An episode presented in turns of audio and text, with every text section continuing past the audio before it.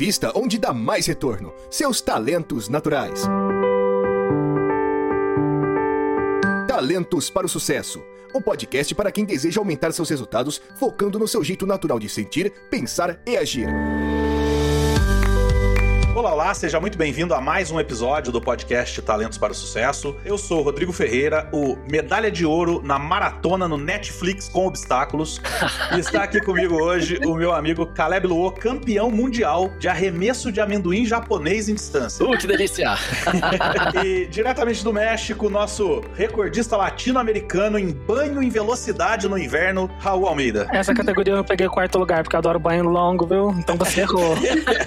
eu tenho banho rápido mas tá ótimo. Tá vendo? A Mari achou que aqui ninguém era atleta. Pô, todo mundo Poxa. aqui é campeão em alguma coisa, todo mundo atleta. todos condecorados. é, todos condecorados. Hoje a gente tá recebendo aqui, tendo a honra de receber a Mariana Katsuno, ex-nadadora profissional. Mariana nadou durante 22 anos, competiu, na verdade, durante 22 hum. anos, especialista em provas no nado peito e tem um currículo invejável aqui de conquistas e participações. Participou do Pan-Americano de 2007, medalhista na Copa do Mundo, mais de 10 anos representando representando a seleção brasileira, foi recordista sul-americana, brasileira e paulista na categoria absoluto, que envolve todas as idades, e de categorias também. E ao longo da trajetória teve vários títulos de campeã sul-americana, brasileira, paulista, tanto na categoria absoluto quanto nas categorias, e teve o primeiro recorde sul-americano absoluto aos 14 anos, praticamente uma bebê, uma fadinha, e já batendo recordes, conquistando recordes sul-americanos. Mari, bem-vindo ao nosso programa. Gente, me senti até importante agora.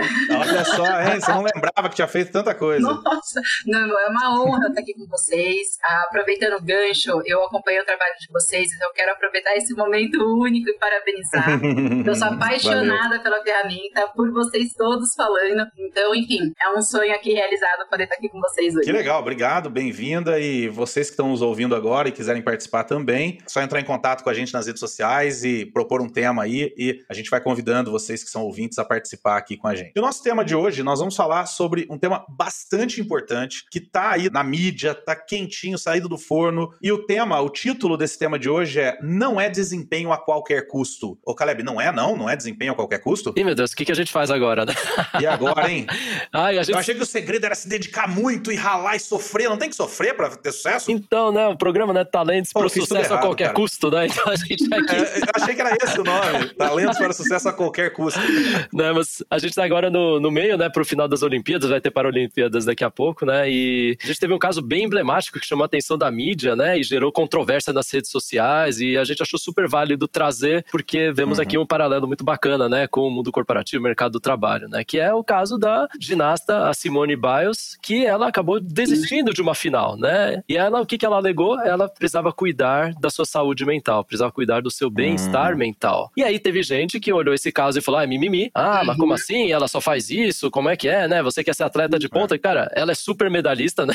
A gente tem que lembrar disso, não é qualquer uma. Exatamente. Ela tinha, teve naquele dia, né, no dia 28 de, de julho, uma performance que não estava adequada para os padrões dela, não estava sentindo confiante, ela falou que preferia, né, abrir mão de, de participar de uma final e concorrer à medalha, né? Aí a gente tem outras pessoas falando, puxa, como ela foi corajosa, ela conseguiu vir aqui e explicar para as pessoas que ela considera importante também a saúde mental dela, não é simplesmente uma questão de só ganhar medalha e só isso que vale, né? E a gente trouxe é. isso pro jogo, né? Agora vamos, vamos jogar a bola entre nós sobre esse assunto. Bacana. Exatamente. Ô Mari, conta para mim, como é que é esse lance da pressão psicológica numa competição assim tão grande quanto uma Olimpíada ou um PAN? O que, que passou pela tua cabeça na hora que você tava ali? Eu brinco, na verdade, que eu tive uma sorte, que eu hum. me aposentei em 2010. Então, as mídias ainda não eram um fator muito decisivo e que estavam acompanhando a gente muito de perto, como o Instagram. Eu acho que isso hoje atrapalha muito, né? Então, um atleta, por exemplo, ele, ele sai de uma prova, ele já tem 2 mil comentários de gente que nem entende comentando a favor ou contra a performance. Mas eu só gostaria, é. então, de aproveitar esse papo super bacana, de até levantar aqui uma bola,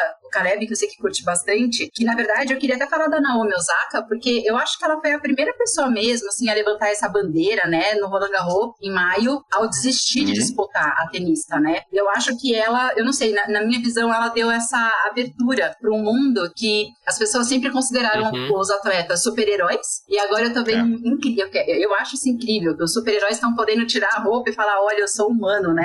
Eu sou uma pessoa atrás disso tudo. Na verdade, é, o que eu acho acho é, bacana dessa história é que eu não sei se vocês separaram, porque eu também já sou aposentada, então eu sou aqui uma concorrente forte de Netflix e, TV para acompanhar. Mas eu comecei a reparar que os atletas, ao saírem da, das provas, a grande parte comentou de uma pressão muito grande, de um momento difícil, né? Então eu acho que é uma realidade aí que a gente tem pela frente bem grande. É, e tem uma, uma coisa interessante que as pessoas também, além de achar que os atletas são super-heróis, as pessoas acham também que atleta é milionário. Ah, atleta sim. é rico, ganha Uhum. muito dinheiro, então tem mais é que ralar mesmo. Sim. Eu vi um idiota nas redes sociais dizendo assim: é, se não aguenta pressão, vai trabalhar no Banco do Brasil. Ai, Nossa.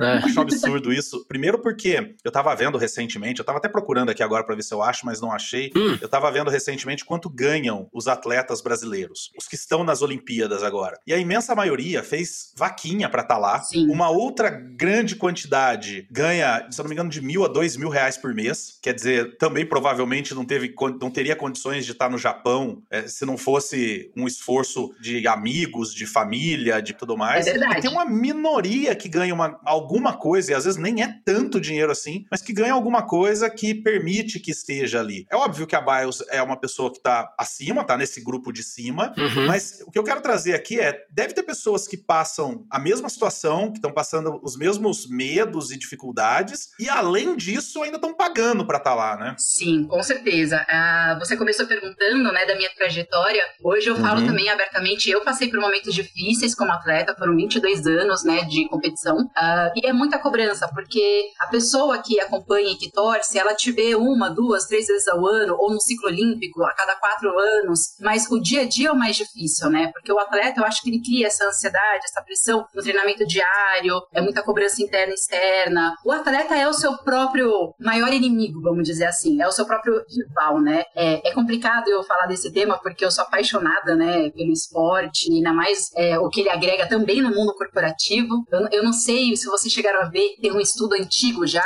deve ter por volta de uns 10 anos que fizeram na Austrália e nos Estados Unidos, em que eles analisaram os maiores cargos de trabalho acima de diretor executivo, vice-presidente, presidência, e que mais de 80% tinham sido atletas, né? Olha que Ah, que legal. muito, e isso eu acho incrível, eu acho muito bacana. Você não precisa ser um medalhista olímpico para poder ter todo o ganho positivo, claro, e negativo de um atleta. Basta você ser Claro. um atleta, não é, Caleb? O Caleb é o nosso atleta aqui.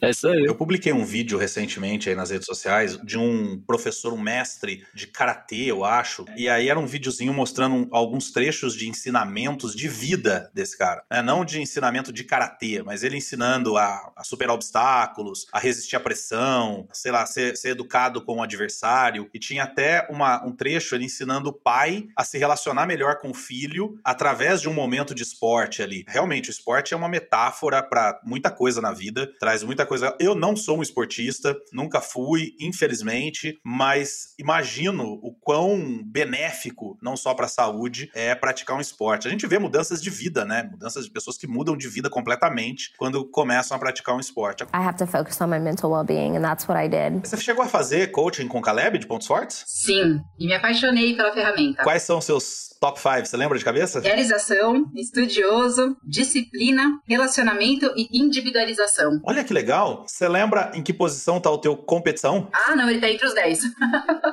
Ah, legal. tá em sétimo, oitavo. Me fala um pouco da, da relação que você enxerga, Mari, dos teus talentos, principalmente top 5, dos teus talentos com a tua carreira. O que, que te impulsionou para a carreira de atleta? O que, que você acha que te ajudou mais? Que talento te ajudou mais? Que Sim. talento fora do padrão, fora do, do esperado, digamos assim, que você viu te ajudando na carreira de atleta? Bom, eu já esperava um pouco da disciplina, né? Que essa coisa da ordem, da rotina, da estrutura. Então, não é fácil, né? Pelo menos, ainda mais na natação. Eu não sei se você tem essa visão, mas ah, no meio esportivo, né? A gente comenta que a natação, o tênis, a ginástica olímpica e o atletismo são os esportes mais difíceis, né? é, de treinamento e tudo. Mas uma coisa muito bacana que eu, que eu olhei, e fazendo até um paralelo com o esporte, é que a gente não se dá conta de que aquilo que a gente faz muito bem, a gente sabe que existe dentro da gente, né? Sei lá, eu nadava peito e a minha pernada era meu ponto muito forte. Então, pra mim, todo mundo tinha perna forte, né? E eu ficava pensando só em melhorar a minha braçada. Então, quando o Caleb fez esse trabalho comigo, foi incrível. Por exemplo, eu sempre fui curiosa, eu sempre amei saber das coisas. Eu falei, caramba, eu tenho um estudioso, faz todo sentido. E isso É. também dentro do esporte. Eu sempre queria saber o porquê daquilo, entender o treinamento, não só ver, sabe? Tá, tá junto com o técnico. E o mais bacana pra mim foi o primeiro, eu confesso, viu, Rodrigo? Realização. É. Fez todo sentido, porque eu precisava estar sempre ocupada, sempre produzindo. Olha só. É, sempre. Então eu sempre precisava. Eu era aquela pessoa que precisava de mais treino. Eu sou aquela pessoa que. workaholic no trabalho.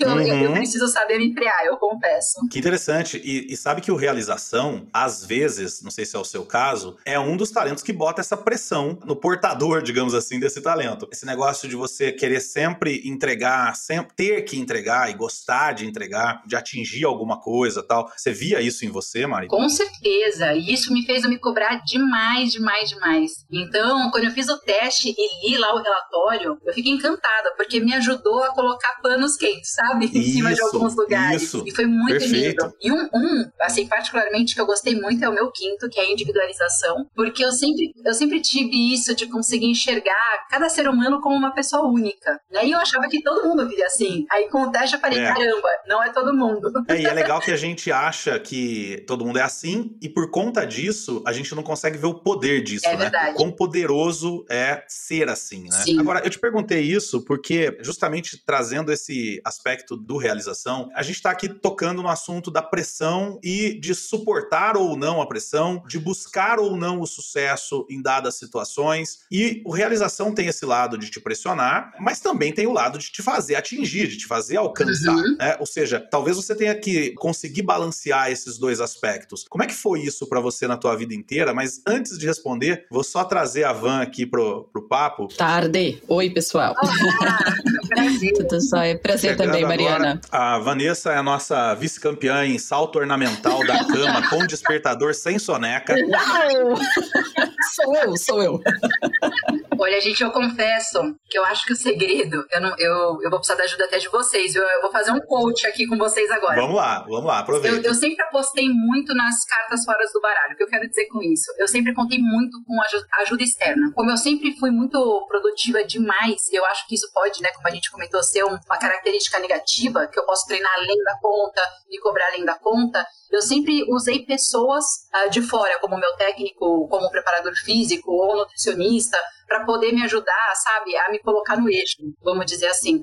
Porque eu confesso que eu sozinha não ia conseguir ter esse equilíbrio. E eu acredito, aproveitando o gancho do assunto de hoje, que essa é uma dificuldade que a gente vê com os atletas, eu acho que com grandes empresários, enfim, com que a gente vive, né? Das pessoas realizarem, realizarem, essa alta cobrança enorme, e também essa, eu- eu não sei se a palavra correta é essa, mas essa vergonha de mostrar essa vulnerabilidade, de poder pedir ajuda. Eu tive boas ajudas, eu acho que eu dei sorte. É importante encontrar essa, essa ajuda, como você coloca, que na Gallup a gente chama de parceria em alguns casos, né, de você usar o que um outro é bom naquilo que você de repente não é tão bom assim. Uhum. Isso é uma válvula de escape, sim, para reduzir um pouco essa cobrança, esse esse estresse e tudo mais. Agora, Ovan, fala uma coisa para mim. Como é que a gente mede sucesso? Se a gente tá falando aqui que não vale ter sucesso a qualquer custo, na tua opinião, como é que a gente determina se alguém teve sucesso ou não? Eu acho que primeiro a própria pessoa precisa se questionar do que é sucesso pra ela, né? Uhum. É uma coisa que a gente às vezes fica, é, acaba ficando preso no que o mundo conceitua como sucesso. Então acho que aí é um, isso é um grande perigo. E eu, eu posso dizer isso porque isso também aconteceu comigo. Houve um momento em que eu parei e precisei refletir o que que era sucesso pra mim. E aí eu descobri que eu comprava sonhos de outras pessoas, né? Eu acabei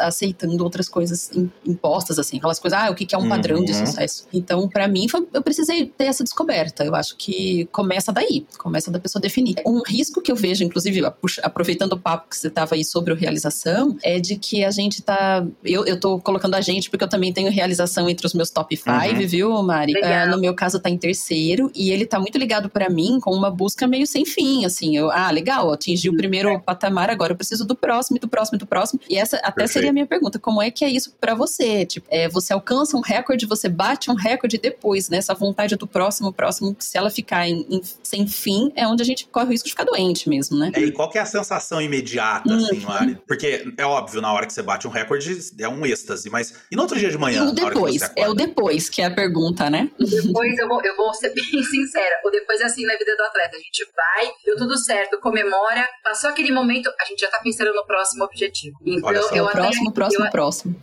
é sempre. Eu até falo, hoje que eu tô fora, eu encontro os atletas, né, amigos meus que continuam, Eu falo, gente, comemora mais a vitória. Uhum. Boa, é hoje, né? Ela, ela vai passar, né? Embora eu brinco que tudo, eu acho que tem um lado ruim e um lado bom, né? O lado bom É. que eu vejo do atleta é essa coisa do cair e levantar. Não ficar olhando muito pra queda, bate a poeira, Uhum. sacode, fala, vou ter que treinar amanhã e a vida que segue. É sabe? resiliência na Uhum. veia mesmo, né? É resiliência na Você veia. acha que a relação metafórica, digamos assim, entre o esporte e o mundo profissional, né, o mundo corporativo, se dá porque no esporte acontece muito rápido as coisas que no mundo corporativo leva muito tempo para acontecer? Você acha que tem uma relação disso, por exemplo, no mundo corporativo, entre você começar uma carreira, ganhar entre aspas a medalha de ouro, leva muito tempo, você para tomar um tombo, às vezes o tombo leva muito tempo. No esporte essas coisas acontecem em milésimos de segundos. A pergunta é, você vê uma metáfora nisso e a segunda pergunta já emendando aí nela é, você enxerga que o esportista, quem pratica um esporte competitivo, ganha no mundo corporativo por conta disso, por estar mais preparado? Você já disse ali atrás que tem uma relação de pesquisas tal, mas você acha que tem a ver com isso, do cara estar preparado a lidar com aquilo que no mundo corporativo vai demorar muito tempo de uma maneira mais rápida? Então, eu não sei te dizer, sabe, Rodrigo, sobre a demora.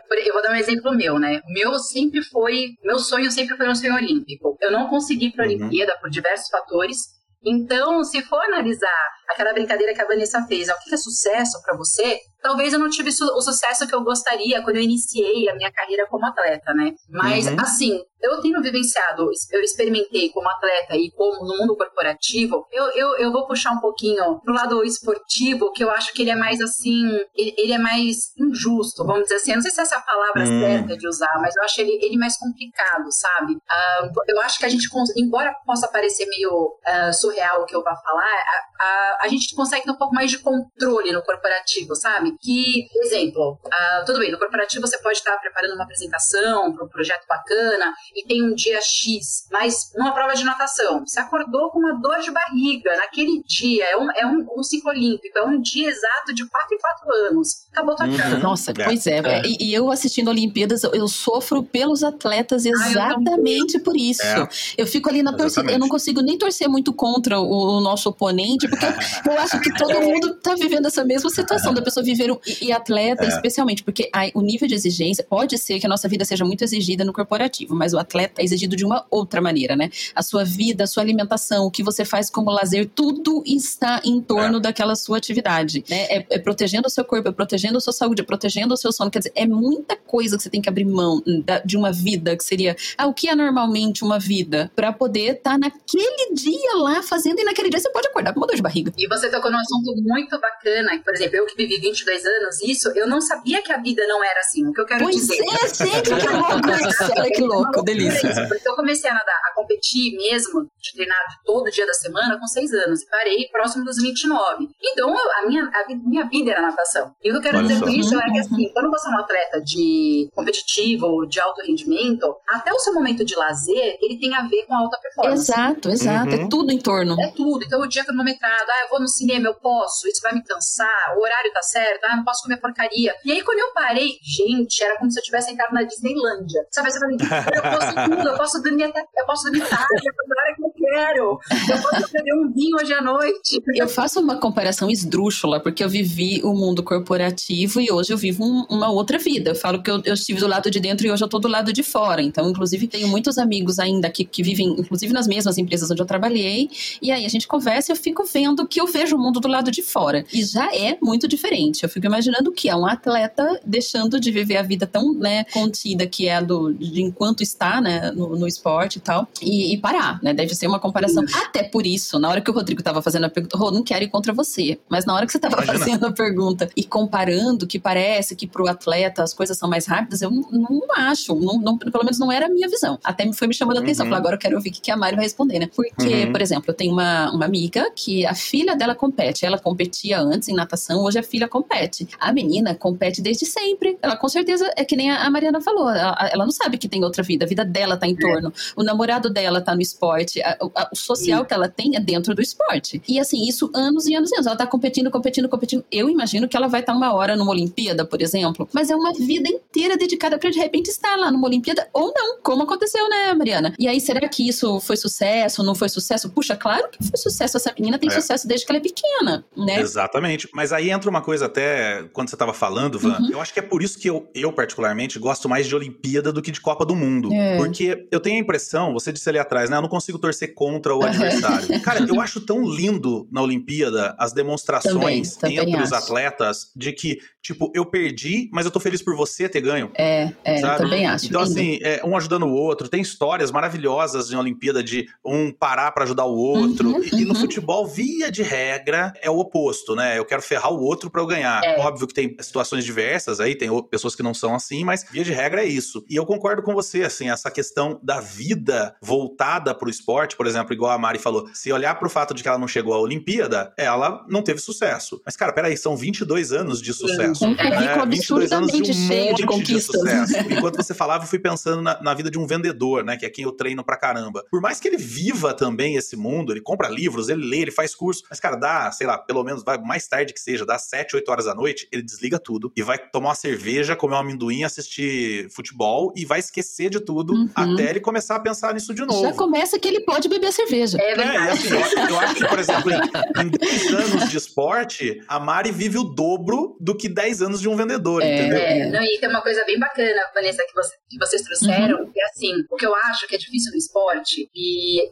eu acho que a gente, né, que, que ajuda o ser humano, tem que ajudar o ser humano a evoluir, é, é dar mérito a todos. O que eu quero dizer com isso? Quando você entra numa organização, a, o gerente é importante, o coordenador é importante, o vice-presidente é importante, não é? Você vai ter uma reunião, a pessoa te avisa, uhum. você vai falar com você, você vai falar com você. Para pra fazer uma analogia. No esporte, vai perguntar pra você, quem que ganhou em segundo lugar na prova dos 100 metros rasos? Você vai falar, meu, eu não lembro, mas eu lembro que ganhou. Verdade. Então, assim, o próprio atleta, ele faz isso com ele mesmo, sabe? Uhum, então eles estão com pontos ouros, entende? E o prato e o bronze ele fala, ah, não foi bom, eu preciso melhorar. Uhum. E tem uma situação que eu acho que é bacana, que, enfim, eu, acabou que eu também me casei com um ex-nadador. Uhum.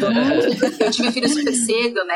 O meu filho já é um homem e ele também foi nadar, Nossa. já parou, mas também foi atleta. Uhum. Mas o que eu queria compartilhar, que foi muito legal que você falou, é que eu não tinha essa, essa ideia mesmo do mundo fora dessa bolha do esporte eu lembro que em 2004 eu fiz uma prova, eu competi num torneio e valia seletiva para um mundial de natação. E eu não consegui o, o, índice, né, fazer o tempo que precisava por quatro centésimos. E quatro centésimos é algo muito rápido, né? Não dá nem para você, sei lá, acho que você piscou deu quatro centésimos. E aí eu lembro até hoje, eu já era adulta, né, mas eu liguei chorando para minha mãe. Mãe é, a gente sempre foge, né, se a gente consegue. Uhum, vai pro colo, pois né? Pois é, eu liguei chorando pra minha mãe e falei assim, mãe, chorava, chorava. Eu falei, mãe, eu não acredito, eu não consegui por quatro centésimos. Aí minha mãe desabou desabou do outro lado, ela falou assim: Mário, eu não acredito, porque você tá chorando por quatro centésimos, mas eu tô chorando porque você faz isso há 18 anos. Aí eu parei e falei: caramba, não é. É isso mesmo, porque a gente, o atleta tá acostumado a cair, levantar, então ele meio que não vai acumulando, sabe? Ele, ele hum. tenta deixar isso mais leve. E quando eu passei a olhar como minha mãe olhava, sendo mãe também, né, de um ex-atleta, uhum. eu falei, caramba, é difícil mesmo, né? Porque é o que você falou, é uma vida. Você usou o exemplo dessa sua amiga que tem uma filha pequena. Uhum. É uma vida, né? É dá certo ou não dá, enfim, mas é complicado. it was hard working five years for a dream and just having to give it up. It was not easy at all. Ô Caleb, agora eu queria puxar aqui para o assunto principal tá. que nós estamos discutindo aqui. A gente teve uma, um papo eu e você recentemente sobre exatamente esse lance do sucesso. Sim. Né? Vamos tentar trazer isso para cá. As uhum. pessoas acham que sucesso geralmente associam, né? Sucesso é dinheiro. Sucesso é, sei lá, é ter um carrão, ter uma casona. E Fazer a gente viagens internacionais. Viagens internacionais. a gente estava falando, por exemplo, assim, de existem avós de sucesso, tio de sucesso, existe um lixeiro de sucesso. O que, que é isso, cara? Por que, que a gente vive isso? Por que, que, que, existe tanta pressão sobre esse lance do sucesso? O que, que a gente precisa fazer para sair dessa corrida dos ratos, cara? De buscar o sucesso e morrer buscando um sucesso que de repente nem é o que eu queria. É, e aqui acho que o ponto que, que a Van trouxe, né, de ela poder ressignificar sucesso para ela, né? E uhum. eu acho que isso volta muito para até no, tempo quando a gente estava na, na escola, né? Que, que, pra que, que você tá na escola? Ah, porque eu quero estudar para poder ter um bom emprego. Por que, que você quer ter um bom emprego? Ah, porque daí eu vou ter um bom salário. Uhum. E aí eu vou ter um bom cargo. E quanto mais eu subir nessa escada, melhor, eu vou ter uma vida melhor, né? Então, é. é quase como se fosse um caminho, né? Você, antigamente era assim, olha, se você fizer isso, esse é o caminho do sucesso. Uhum. E aí um montão de gente vai tentando, daí à medida que você vai vivendo essa, é, essa estrada, você descobre que não é um trilho de trem, né? Tá mais uhum. pra rally, né? e hoje, eu acho que a gente tá conseguindo, né, aos pouquinhos, ver outras dimensões do sucesso também, né? E o Covid ajudou a trazer um pouco dessa conscientização, porque é. a gente começou a ver, pô, espera aí, agora você tá em casa, você tá com a família, né? Muitos é, usavam aquela, a gente pode até falar como se fosse uma espécie de desculpa, não, é que eu tô muito atarefado, etc, não tenho tempo pra família, né? E agora muitos tiveram que ficar em casa e começaram a reperceber, ó, oh, que bom, eu posso ter uma refeição com a família, olha, a gente pode conversar, né? é. né? Então, assim, acho que o sucesso vai muito do que, que a gente vai vivenciando e também depende muito do meio onde a gente vive, né? Se todo mundo uhum. fala que, olha, para dar certo tem que ser isso, no passado também não tinha, né? Ah, pra mulher ter sucesso, o que, que é? Ah, tem que casar com alguém, né? Ou tem que ter filhos. É. Então, acho que essa... Ou ser professora, é. tinha que ser professora antigamente. É, algum, algum tipo de demanda, né? Que acho que hoje a gente tá chegando num ponto mais interessante que a gente pode discutir mais isso, né? Uma coisa que eu vejo é que as pessoas estão tomando um pouco mais para si isso, e isso dá um choque danado de geração, Também. porque eu vejo que as, as, gerações mais novas, eu, na minha visão, elas acertam mais nessa definição de sucesso, me parece, porque eu acho que elas compram menos as ideias prontas. Eles questionam, é. eles falam, peraí, por que, que eu tenho que ter isso, por que, que eu tenho que ter aquilo, né? Por que, que tem que ser assim? Então eles questionam mais. Eu vejo que o choque surge porque as gerações mais antigas acham que isso está muito bem definido, que ter sucesso é a casa, é o emprego, é o carro. Aí esses que não, não dão valor a isso, parece. O que, que a gente ouve os mais antigos falando? Ah, mas esse pessoal não dá valor para nada. Não, não é que não dá valor para nada, é que não dá valor para nada do que você dá valor, né? É então é eu acho que eles estão querendo muito mais assim, ter o seu espaço, poder fazer do seu jeito, explorar o que. Isso faz muito sentido com o que a gente sempre fala. Eles querem, pra, ao meu ver, explorar mais o que eles fazem bem, o que eles gostam de fazer. E essa uhum. coisa de prazer no trabalho não era bem vista, né? A gente tinha que é, ralar, é, trabalho é relação, trabalho é se esforçar. Hoje eu não acho que as pessoas veem assim, eu vejo pelo meu filho, eu tenho um filho adolescente, 17, indo para 18 anos, e ele não quer trabalhar ralando, ele não quer trabalhar se esforçando. Aí a gente olha para ele e fala, pô, mas então você não quer nada com nada? Não, ele quer, ele quer, claro. faz bem pra ele. E eu acho que isso não é. pode estar errado. A minha né? filha ontem à noite, Van, tava ensinando para ela fazer continha de divisão. Né? Ela está aprendendo isso na escola e aí tava com dificuldade, pediu ajuda e a gente estava estudando isso. Uhum. Aí estudamos um pouco, fui colocar ela para dormir, ela virou para mim e falou assim: "Papai, eu não sei por que eu tenho que aprender matemática. Eu vou ser artista. Uau. Pra que eu tenho que aprender matemática?" aí eu com a minha, eu com a minha cabeça, minha cabeça de século passado, padrão, né? cabeça padrão, convencional. É, eu virei e falei assim: "Ó, você precisa saber matemática, mesmo sendo artista, porque você vai receber, vai pagar, você precisa saber fazer conta." Eu falei: "Mas para isso tem calculadora." Aí eu peguei e falei, pô, tá. Ela falou: quer ver, papai? Eu vou acabar com a escola agora. Hum. Pra matemática, tem calculadora. Pra português, tem corretor ortográfico. Uhum. Pra geografia, eu não preciso saber nada de onde eu não vou. Onde eu vou, eu procuro no Google. Aí você fala, cara, eu não consegui sair da arapuca que ela me armou, sabe? É, Aí eu peguei e falei pra ela assim: falei, ó, você tem que gostar de aprender. Vai na escola pra aprender. Vai, aprende, aprende. Vou contar aqui uma coisa que eu ainda não contei. Eu, eu vivo contando as minhas, os meus próprios podres aqui, né? Quando meu filho tinha uns 9 para 10 anos, eu fui chamada na escola. Por quê? Porque ele tava, não estava entregando trabalho, não estava fazendo as atividades extras da escola. Aí eu conversava com ele, puxa, mas você tem que fazer as atividades. Por que, que eu tenho que fazer as atividades? Eles tinham uns 9 para 10. Ah, porque a atividade te ajuda a fixar conhecimento que você teve na escola. Mas eu fixei o conhecimento sem atividade, eu fui bem na prova, o que, que eu falo para essa criança? Aí eu cheguei na escola e falei, gente, essa mesma conversa, falou, ó, eu tô argumentando com ele, eu vou falar para ele o quê? Que ele tem que fazer só porque ele tem que fazer? Ele já aprendeu. Se o exercício é de fixação e ele aprendeu, por que ele tem que fazer? Só porque tem que fazer? Eu não consigo dar essa é. resposta e convencer ele, porque eu não acredito nessa resposta, né? É. Aí isso foi um embate ali. Eu vi o pessoal da escola olhando para mim com uma cara de essa, isso não é mamãe, é um alienígena que desceu aqui. É Mas verdade. é verdade, a nossa, a nossa, todo o nosso sistema de ensino não tá mesmo preparado para adaptar essas é. coisas. Por exemplo, porque ele tem que fazer, se, se não é para fixar, ele não teria que fazer, entendeu? Porque ele já fixou. É. Então, aí eu até falei pra escola, gente, então, se o sistema de vocês exige que ele faça, mas na hora que ele vai bem na prova, sem fazer essa atividade, ele tira a nota para passar, então pelo menos o sistema de nota de vocês está errado. Vocês têm que fazer é a verdade. nota depender da atividade. Porque é. aí pelo menos ele tem um porquê. Por quê? Para tirar é, nota. Para tirar nota. Né? Esse lance que você disse de, pô, acharam que eu era uma alien, alienígena. As pessoas me acham um alienígena porque o jeito que eu tenho de lidar com a minha filha, e ontem, por exemplo, foi exatamente o fim do meu papo com ela, Uhum. sempre foi assim. Tá, o que, que você não gosta? Ah, não gosto de matemática. Qual que é a nota mínima? Na escola dela, a, a nota é de uma forma diferente, então a nota máxima é 4. Tá. Ela, ah, eu preciso tirar 2, que é a metade do 4. Uhum. Eu falei, legal, então tira 2. Tira 2. Tá, agora o que, que você gosta? Ela falou, ah, eu gosto de artes, que lá tem teatro e tal, né? Uhum. Tem parte artística. Eu falei, então tá, então nisso eu quero que você tire 10. Ah, o 4, né, que é o máximo. Uhum. Porque aí, cara, se você não tirar, é que você não tá se esforçando. Então, vai nisso. Beleza. Só que quando eu falo isso pras pessoas, as pessoas falam, mas Rodrigo, você tá errado. Porque ela tem que se dedicar, ela tem que fazer, ser boa em tudo. Ela Tem que, Não, cara, tem gente- que, tem e a que. gente ensina aqui que você não é bom em tudo, É. né? Você é bom em algumas coisas e não é bom em outras. Então, a minha filha nunca vai ser uma matemática famosa. Então, ok, aprende a não voltar a troco errado, né? E segue a vida. É isso aí. Em casa eu já tenho um, menino enorme, né? O meu tem 21 anos. Uhum. E, e é incrível, porque eu brinco que ele sofreu muito, porque eu sou ex-atleta e venho desse- dessa mentalidade engessada, né? E, e o meu marido também. E ele veio só pra dar um balde, assim, de água fria, né, gente? Enquanto eu sempre, pô, eu estu- estudiosa, né, a disciplina, enfim, enquanto eu sempre estudava pra ser melhor em tudo, o Matheus, que é o meu filho, ele sempre estudou o suficiente pra conseguir concluir as coisas. Então, a média 6, eu vou tirar 6 e vou fazer mais coisas do que eu conseguiria fazer se eu, se eu estudasse pra tirar 10, sabe? E eu vejo o lado Uhum. lindo disso tudo, porque no final, exemplo, É claro. faculdade, ele participou de um monte de entidades, sabe? Que eu, por exemplo, não teria participado em busca, né, dessa perfeição. Eu sou professor universitário. Eu posso te afirmar isso. Não é a nota que vai fazer o sucesso da pessoa, É necessariamente. verdade, né? Eu falo, a minha Uhum. filha, ela, essa conversa nossa ontem surgiu porque ela ficou, começou a chorar, que ela falou assim: você vai ficar bravo se eu não tirar nota na prova. Eu falei pra ela, sabe o que eu quero de você na escola? Ela falou o quê? Que você se divirta, curte a jornada, só isso. Existe essa pressão, e aí eu até anotei aqui pra gente falar. Parece que, o- que, que as pessoas valorizam o sofrer. Ai, como eu ralei pra passar na faculdade. Ai, eu trabalhei o final de semana inteiro nesse projeto. Ah, eu. Cara, a gente tem que valorizar o resultado. Desde que venha com ética e tudo mais, valorizar o resultado, né? Mais do que o sofrimento. E se tem alguém que tá tendo resultado, é a BIOS, né? Uhum, Nossa, exatamente. pra contar uma história, agora escutando, voltando aqui, é, eu lembro muito bem, né? Minha família tem, um- bom, tem um, uma parte, um núcleo específico da minha família, né? De uma tia, tio, e que os filhos são muito bem sucedidos, né?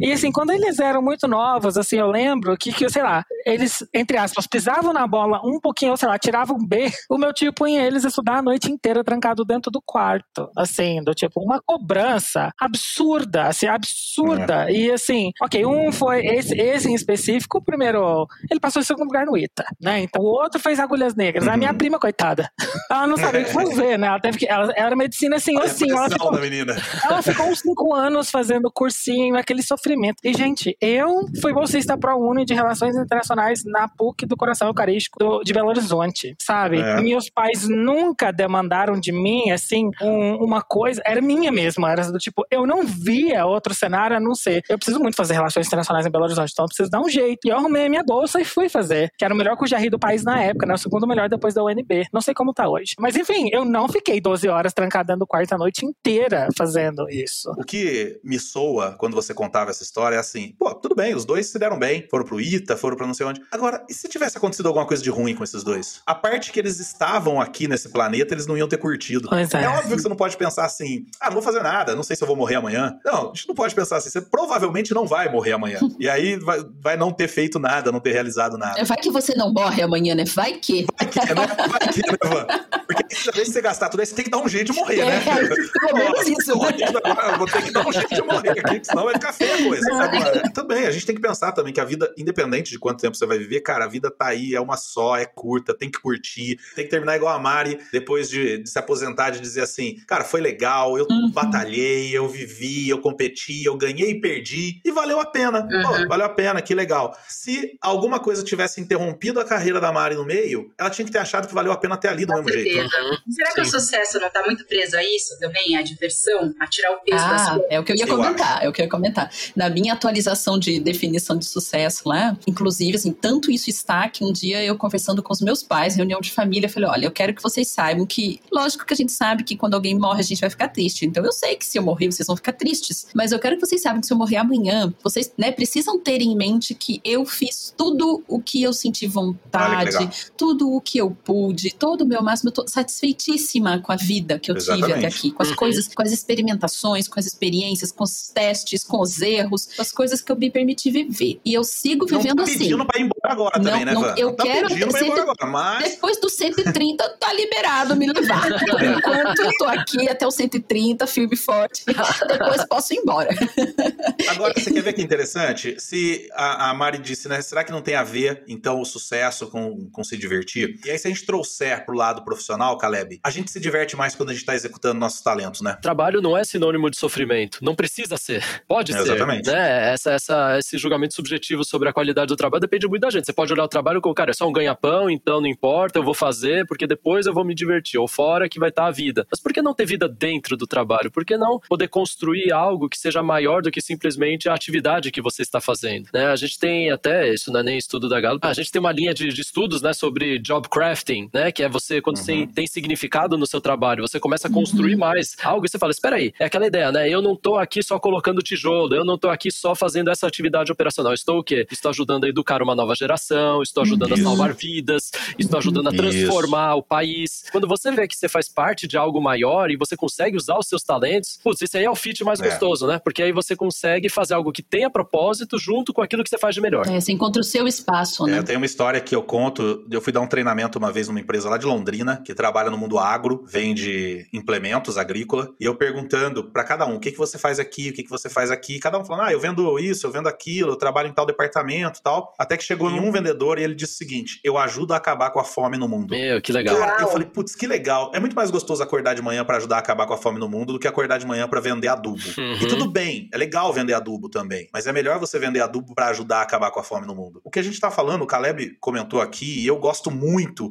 meu significância brilha, né, de falar isso. Eu gosto de acreditar que, esse- que com esse nosso podcast, por exemplo, a gente tá sim ajudando a melhorar o mundo, Uhum. a gente tá sim ajudando, por exemplo, a levar uma mensagem pras pessoas de que não precisa sofrer, não Uhum. precisa ser sofrido, de que olhar pra Biles com um pouco de empatia, e aí não o talento empatia, mas o ato de ser empático é muito mais valioso do que olhar de maneira crítica. Uhum. Eu acho isso muito legal e acho que isso, talvez pra mim, Van, já que você disse aí a sua definição de sucesso, né? Uhum. Talvez pra mim a minha definição de sucesso seja bem simples. É você ter a possibilidade de trabalhar e de viver a maior parte do seu tempo exercendo seus talentos, Uhum. fazendo aquilo que você ama fazer. É muito bom, é Uhum. mesmo. I have to focus on my mental well being, and that's what I did. Bom, pessoal, pra gente encerrar, a gente seria legal de trazer algumas dicas aqui pra quem tá nos ouvindo e de repente se tocou agora de que, pô, preciso encontrar um caminho do sucesso nesse sentido de sucesso que a gente tá falando aqui, preciso encontrar um caminho pra exercitar melhor os meus talentos, preciso encontrar um caminho pra ser mais feliz. Só antes disso, Mari, alguma mensagem final, alguma coisa que você não pode, que nós não podemos encerrar esse programa sem você dizer, sem você trazer pra quem tá ouvindo? Uau, que responsabilidade!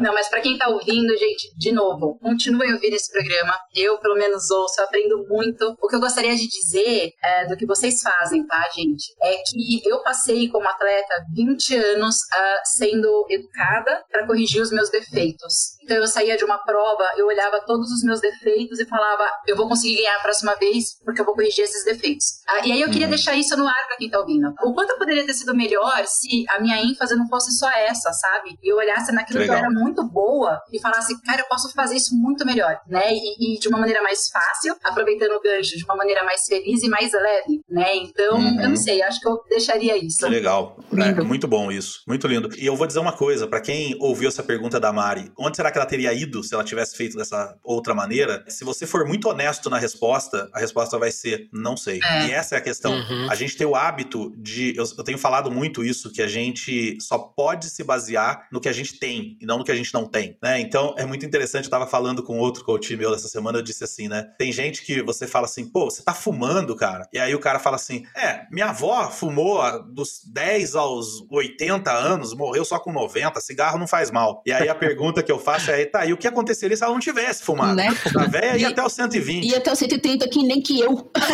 Que nem que- Aí esse meu coach disse assim, Rodrigo, se eu perguntar isso pro cara que fuma, ele vai falar assim, é, provavelmente tinha morrido mais cedo. Porque, na verdade, o cara não quer aceitar, né, que, que possa ter um caminho melhor ou mais efetivo. Então, o primeiro ponto é, ah, se a gente for honesto, a resposta é não sei. Mas também vale a pena considerar o seguinte, Mari, se você chegou onde você chegou, se você ganhou tudo que você ganhou, e se você ganhou tudo isso e continuou tendo tendo pontos fracos, é sinal que os pontos fracos não foram tão importantes É assim verdade. na tua vida. A gente engrandece uma coisa que não merece tudo isso, né? Exatamente, ponto, é né? isso aí. Exatamente. Então, quer dizer, provavelmente, realmente, se tivesse focado mais em ser melhor, em ser excelente no que já é ótima, provavelmente teria ido mais um longe. paralelo né? com, com isso no corporativo é aquele funcionário que todo ano o PDI dele aponta ele trabalhar a mesma coisa, né? Aquele ponto Ah, sempre exatamente. de melhoria, sempre o mesmo.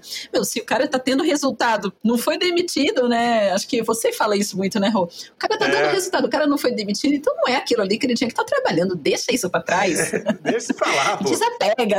Caleb, líderes, o que, que é essa mensagem toda nossa desse episódio nosso de hoje, maravilhoso? Qual é a grande mensagem pros líderes que estão ouvindo a gente? É, aqui um, um- um aviso para você cuidar né, do seu próprio bem-estar. Você, líderes, sofrem pressão de todos os lados, então cuide-se também, né? Porque às vezes pela sua performance você pode estar sacrificando ou a sua saúde, ou a sua família, ou às vezes você nem percebe o que, que você está sacrificando, né? Então é, é ponderar. Eu acho que aqui, né, ressignificar sucesso que pode te ajudar. E, segundo lugar, como é que você está lidando com sua equipe? Porque você pode estar causando muito estresse, você pode levar a sua equipe ao burnout. É. Então, assim, você tem uma responsabilidade grande sobre a vida dessas pessoas. E quanto mais você puder investir no seu autoconhecimento, isso vai te ajudar a lidar melhor com as suas próprias questões e as questões dos outros também. né? Então, você pode ser um líder que vai ajudar a sua equipe a florescer, ou você pode ser alguém que vai ajudar a sua equipe a implodir no longo prazo. Exatamente. E eu que não tenho um coração tão bom quanto o Caleb, eu digo, e além disso, você vai ganhar mais dinheiro, porque você vai fazer a equipe performar mais. Se não for pra ser bonzinho, seja por ser maquiavélico. Faz todo mundo ser extremamente feliz porque eles vão performar mais. Quer dizer, no fim você tá fazendo bem da mesma forma. A coisa Uhum. mais linda é isso, né? Pra todos os lados você tá fazendo bem. É igual quando alguém fala assim, Exatamente. nossa, mas essa empresa tá apoiando aquela instituição só pra ela aparecer, é puro marketing. Pô, mas ela tá apoiando, tá dando resultado pra O que, instituição. que você tá fazendo? Dane-se, dane-se, né? Que ela, que ela faça por isso, mas tá fazendo. É, eu tenho um monte de dicas aqui, ó. Primeiro, eu quero indicar, já que a gente falou dessa coisa de propósito, tem um vídeo do Clóvis de Barros Filho naquele canal Casa do Saber no YouTube, que vale muito ver. O vídeo chama Hum. O que o cosmos espera de você. Às vezes eu uso até em treinamento. Nesse vídeo ele fala algumas coisas interessantes que até as tripas têm uma finalidade, uma razão de existir. Como é que a gente não vai ter uma razão de existir no universo, né? Então fala bom. um pouco dessa coisa de propósito. Acho que vale a pena assistir. Vou deixar o link aí embaixo. Isso. Eu sugiro que a gente faça o exercício de não olhar só para as bios que vão aparecendo nos jornais, mas olhar para aquela pessoa que está do nosso lado, porque às vezes a gente tem a maior facilidade de entender uma pessoa famosa que veio à tona, que está num processo de depressão e tal. A gente se dói e olha Hum. para o colega do lado ou para alguém da nossa família que está com uma dificuldade de enfrentar uma questão de uma depressão e tal, e a gente acha que ela está fazendo corpo mole. Uhum. Então eu acho que olhar para o lado para ver isso, né, é uma provocação que eu faço. E para fechar, eu assisti um filme outro dia, no, no começo do filme não tava dando nada por ele. O nome dele Hum. parecia para mim que, para mim, pro meu marido que escolheu o filme lá na hora na plataforma, parecia que era uma daquelas comédias de família sai de férias frustradas, mas não tinha nada a ver. O filme se Uhum. chama O Guia da Família Perfeita. Esse filme fala de choque de gerações, fala dessa coisa de sucesso, então tem tudo a ver com o papo que a gente tava levando. Eu acho que assim, eu não quero estragar o filme para quem for assistir, mas o que é mais legal para mim nesse filme é quanto fica explícito aqui na nossa cara que não tem receita de bolo para essa coisa de sucesso. Eu acho Uhum. que vale muito a pena ver. Inclusive, puxando aí o contexto que o Caleb estava falando de liderança, esse choque de gerações fica muito explícito lá no filme e tá muito presente no nosso ambiente de trabalho, porque a gente nunca teve tantas gerações diferentes trabalhando ao mesmo tempo nas empresas, né? Então, vale muito a pena também por esse lado, tá? Então, são as minhas Muito bom. indicações. Ah, que legal. Muito legal. Links todos aí na descrição que a Van vai fazer Isso. depois. Raul, mensagem final sua aí. O que que, que, que você traz de recomendação para quem tá ouvindo baseado nesse lance todo de sucesso, não sucesso, pressão e etc? Eu acho que você tem que se conhecer, né? Então, não só no sentido de autoconhecimento, você sabe até onde você consegue chegar. Eu, diariamente, também, quando eu vejo muita gente ouvir, isso me impacta muito também, quando a gente vê até aquelas coisas de antes e depois de dieta, aquelas coisas assim, e eu ele comendo meu Big Mac todo frustrado. Mas eu, tipo, eu sei até onde eu consigo ir quando se trata, sei lá, de um objetivo como esse, né? Então, ou outras coisas. Então, em cada coisa, em cada aspecto, né, da sua vida, seja pessoal, profissional, saúde, trabalho, tudo, você sabe até onde você pode chegar e você sabe o que você precisa fazer, se você realmente se conhece, para fazer aquele stretch, né, para Uhum. avançar um pouquinho. Você sabe o quanto vai te custar aquilo. Você tem que se perguntar. Se pergunta se vale a pena. Eu acho que realmente é uma reflexão. Eu tô trazendo mais pro, pro, pro indivíduo, né, pro pessoal. É, mas você sabe. A gente acha que não, mas a gente sabe até onde a gente consegue chegar. Exatamente. A gente precisa fazer esse awakening. Então é para isso que vem pontos fortes, é para isso que vem coaching, para fazer esse, essa acordar isso dentro da gente. Mas no fundo, no fundo, você sabe até onde você consegue chegar. Caso você já tenha começado a tentar se entender um pouco mais e se expressa, né? É, quando você vê que estão assim puxando a sua orelha de uma maneira que você fala, pô, cara, mas eu não consigo chegar até lá. Não tem problema você fazer essa pausa, não tem problema você fazer essa reflexão. Exatamente. E essa é a mensagem que eu passaria. Muito bom. Mari, obrigado pela tua presença Obrigada aqui. Prazer receber você. Deixa a tua rede social aí para quem quiser se conectar com você. Bom, meu Instagram é Mari Katsuno. Não é tão fácil, né? K-A-T-S-U-N-O. Botamos aí na, na descrição Isso. também. E o meu LinkedIn, Mariana Katsuno. Para você que nos ouviu até aqui, obrigado mais uma vez pela tua parceria. É o seguinte, hein? Vamos dar uma medalha de ouro para quem mais compartilhar esse episódio aqui com os seus é, colegas, levando o sucesso.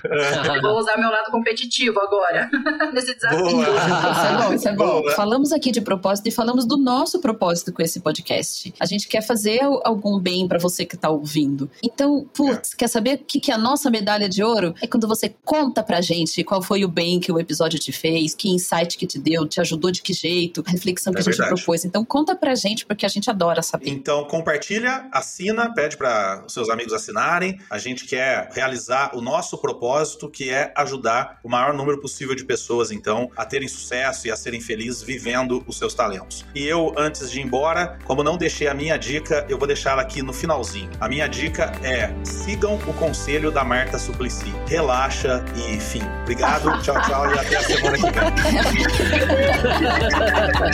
Falou, pessoal. Valeu, Mari. Obrigado, Mari. Tchau, tchau. Obrigado por ter ouvido o podcast Talentos para o Sucesso. Acesse nossos sites talentosparosucesso.com.br para mais informações sobre como assinar gratuitamente esse programa em seu aplicativo de podcasts favorito e não perder nenhum episódio. Precisando de coaching ou treinamentos, entre em contato, diga que é ouvinte do podcast e receba um belo desconto. Quer ter ainda mais sucesso? Crie parcerias, compartilhe esse podcast com seus contatos e vamos juntos melhorar o mundo.